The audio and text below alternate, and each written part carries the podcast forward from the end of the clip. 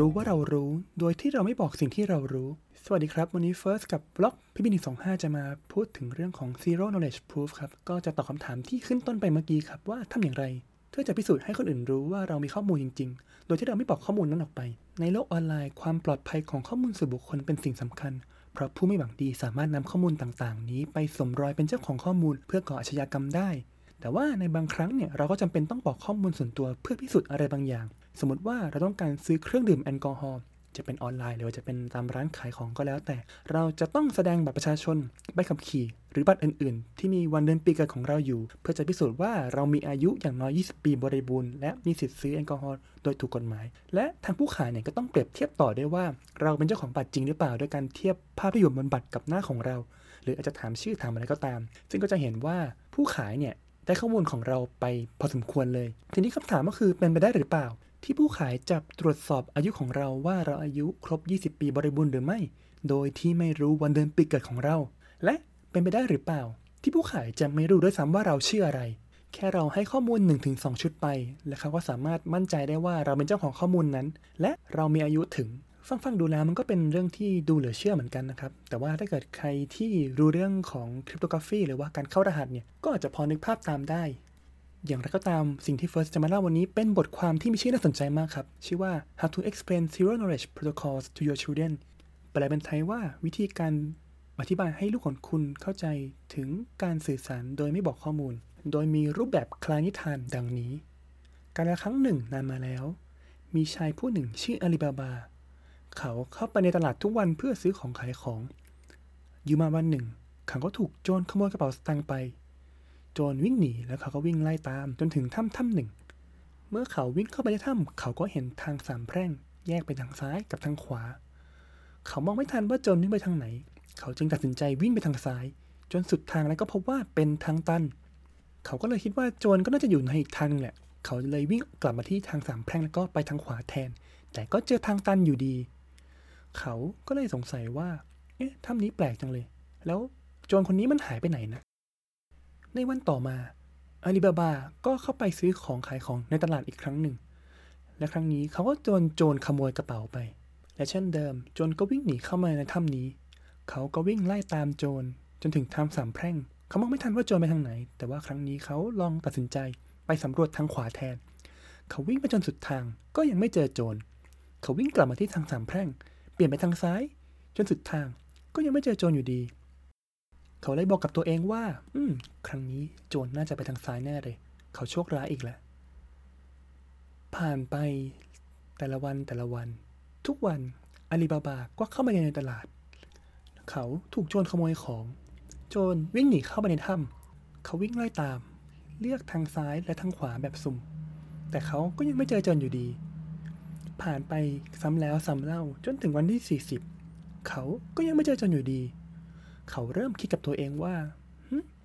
ทำไมฉันถึงโชคร้าย 40 วันติดต่อกันเลยเหรอ และเมื่อคำนวณแล้วโอกาสที่จะโชคร้าย 40 วันติดต่อกันเนี่ย ก็เป็นหนึ่งในล้านล้านเลยนะ เขาเลยเริ่มสงสัยว่าถ้ำนี้มันต้องมีความลับอะไรสักอย่างหนึ่ง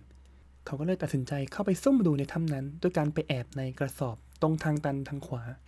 เขาก็รอแล้วรอเล่ารอแล้วรอเล่า และทันใดนั้นเขาเห็นโจรวิ่งเข้ามา เขาคาดว่าโจรคนนี้ก็น่าจะไปวิ่งราวคนอื่นมา แล้วก็วิ่งหนีจนถึงสุดทางถ้ำถ้ำนี้ ทันใดนั้นเอง เขาก็ได้ยินโจรคนนั้นกระซิบกับทางตันว่า Open Sesame ทันใดนั้นอาลีบาบาก็ต้องตาค้างที่เขาเห็นกำแพงที่เคยเป็นทางตันนั้น ถูกเปิดออก โจรก็วิ่งทะลุไปยังทางอีกด้านหนึ่ง และไม่กี่วินาทีถัดมากำแพงก็ถูกปิดลง ราวกับว่าไม่มีอะไรเกิดขึ้น อาลีบาบาดีใจอย่างมากที่เขาได้ค้นพบความลับของถ้ำประหลาดถ้ำนี้แล้วอาลีบาบาก็พูดคำวิเศษคำนั้น และเขาก็ค้นพบว่ากำแพงก็ถูกเปิดออกได้จริง ๆ และกำแพงนั้นก็เป็นทางเชื่อมระหว่าง ทางตันทางซ้าย และทางตันทางขวาเข้าด้วยกัน เขาก็เลยได้รู้สักทีว่าที่โจรหนีไปได้ทุกครั้งเนี่ยเพราะว่าโจรใช้ทางลับนี้นี่เองอาลีบาบาก็ทดลองด้วยคำวิเศษหลาย ๆคำ และสุดท้ายเขาก็สามารถเปลี่ยนคำวิเศษจาก Open Sesame เป็นคำอื่นได้ ในวันถัดมาโจรก็ถูกจับ เพราะว่าโจรไม่สามารถใช้คำเดิมได้แล้วอาลีบาบาก็เลยได้บันทึกสิ่งที่เขาเจอนี้ไว้เป็นหลักฐาน แต่ว่าเขาก็ไม่ได้เขียนว่าคำวิเศษคำนั้นคืออะไร ทิ้งไว้เพียงคำใบ้ที่ดูกำกวม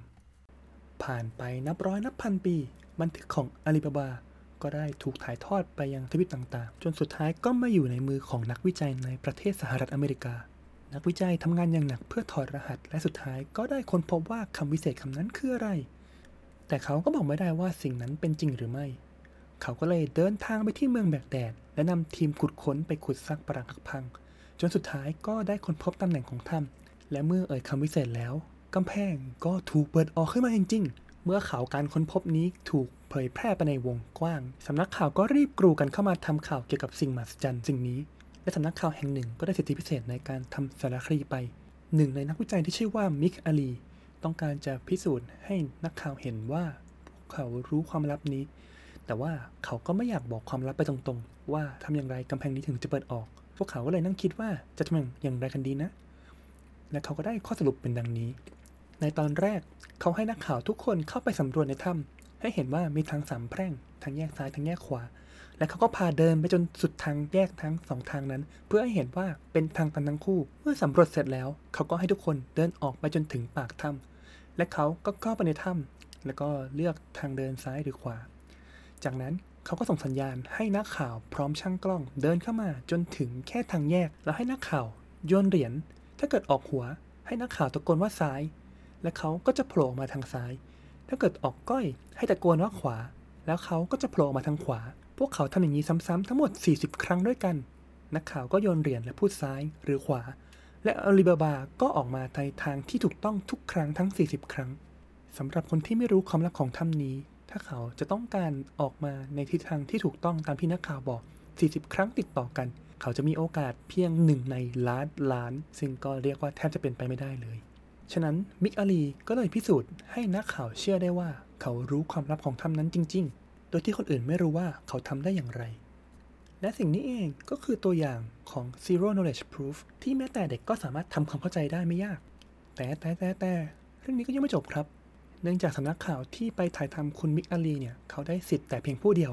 ทำให้สำนักข่าวอื่นเนี่ยเกิดความอิจฉาขึ้นมา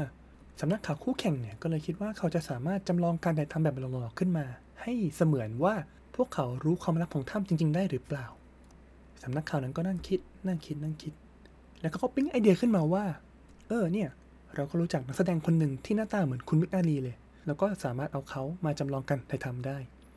และสำนักข่าวคู่แข่งก็จำลองการถ่ายทำขึ้นมา พวกเขาเข้าไปในถ้ำแล้วก็จำลองทุกสิ่งทุกอย่างขึ้นมาให้เหมือนกัน ก็คือให้นักข่าวไปยืนรอตรงที่ทางสามแพร่งโยนเหรียญแล้วก็บอกซ้ายหรือขวา แล้วจากนั้นก็ให้นักแสดงตัวแทนเนี่ยออกมาทางซ้ายหรือขวาจริง ๆ แต่เนื่องจากนักแสดงตัวแทนเนี่ยไม่รู้ความลับของถ้ำ ฉะนั้นในบางครั้งที่เขาเข้าไปทางซ้าย แต่นักข่าวบอกให้ไปทางขวา เขาก็ไม่สามารถออกมาทางขวาได้ตามที่บอกไว้ แต่อย่างไรก็ตาม พวกเขาก็สามารถถ่ายทำซ้ำแล้วซ้ำเล่าซ้ำแล้วซ้ำเล่า 40 50 60 จนถึงนับร้อยครั้ง จนพวกเขาสามารถบันทึกเทปที่นักแสดงออกมาจากถ้ำในทิศทางที่ถูกต้องได้ 40 ครั้ง และเขาก็ตัดต่อเทปจนเหมือนกับว่า 40 ครั้งนั้น เป็นการถ่ายทำที่ต่อเนื่องกัน สำนักข่าวคู่แข่งก็ได้รีบตัดต่อเทปจนเป็นรายการ และแนะนำฉายในเวลาเดียวกันกับเทปของจริง พอเกิดเรื่องนี้ขึ้นมาก็เลยมีปัญหาจนถึงชั้นศาลผู้พิพากษาก็นำเทปรายการทั้งสองรายการเนี่ยมาดูเปรียบเทียบด้วยกัน แต่ว่าพวกเขาก็ไม่สามารถบอกได้ว่าเทปไหนเป็นของจริงหรือของปลอม เหมือนกันมากจนแม้แต่ผู้เชี่ยวชาญก็ยังไม่สามารถแยกเทปทั้งสองอันออกจากกันได้ แม้ว่านักข่าวที่ถ่ายทำเทปของจริง จะเชื่อว่ามิกอาลีรู้ความลับนี้ แต่เธอก็ไม่สามารถ พูดจาโน้มน้าวให้ศาลเชื่อได้คำถามก็คือ การทดลองที่คุณมิกอาลีเสนอไปนั้น มีข้อผิดพลาดหรือเปล่าทำไมเขาถึงไม่สามารถทำให้คนอื่นเชื่อได้ แต่ว่าคำตอบที่อาจจะฟังดูขัดกับสมรรถนะนิดหน่อยก็คือ สิ่งนั้นเป็นสิ่งที่คุณมิกอาลีคาดหวังไว้แล้ว เพราะว่าสิ่งที่เขาทำก็คือทำให้นักข่าวคนนั้นเชื่อว่าเขารู้ความลับ ซึ่งถ้าเกิดคนอื่นมาดูเทปย้อนหลัง แล้วคนอื่นสามารถแยกออกได้ว่าเทปไหนของจริง เทปไหนของปลอม แปลว่ามันต้องมีวิธีการใดวิธีการหนึ่ง ที่ทำให้ล่วงรู้ความลับของเขา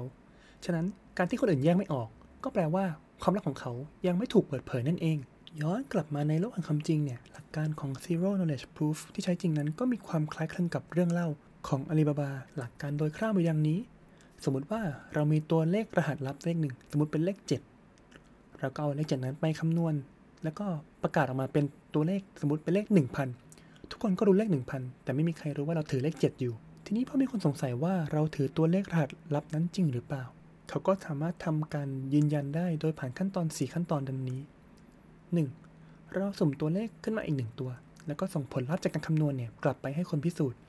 ขั้นตอนนี้ก็คล้ายกับการที่คุณมิกอาลีเลือกสุ่มว่าจะไปทางซ้ายหรือทางขวา 2. คนพิสูจน์ก็สุ่มตัวเลขกลับมาอีกหนึ่งตัวให้เรา เหมือนกับการที่นักข่าวโยนเหรียญหัวก้อยแล้วบอกว่าให้เราออกมาจากทางซ้ายหรือทางขวา ข้อ 3 เนี่ย เรานำตัวเลขทั้ง 2 ตัว พร้อมกับรหัสลับเลข 7 ที่เรารู้เนี่ยไปคำนวณ แล้วก็ส่งกลับไปให้คนพิสูจน์ สมมุติได้ตัวเลขใหม่เป็นตัวเลข 42 ซึ่งก็เหมือนกับการที่คุณมิกาลีเดินออกมาจากทางที่ถูกต้อง และ 4 คนพิสูจน์ก็จะนำเลข 42 เนี่ยไปคำนวณออกมาเป็นผลลัพธ์ ถ้าเกิดผลลัพธ์เป็น 1,000 ก็แปลว่า เรามีรหัสลับนั้นอยู่กับตัวจริง ๆ อันนี้ก็เหมือนกับว่าการที่นักข่าวนั้นได้เห็นกับตาว่าคนมิกาลีได้ออกมาในช่องทางที่นักข่าวสุ่มออกมาได้ แม้ว่าวิธีการที่เพิ่งอธิบายไปจะเป็นการพิสูจน์ตัวเลขหนึ่งตัว แต่ว่าเราก็สามารถนำไปประยุกต์ใช้กับการพิสูจน์ว่าตัวเลขนั้นมีค่า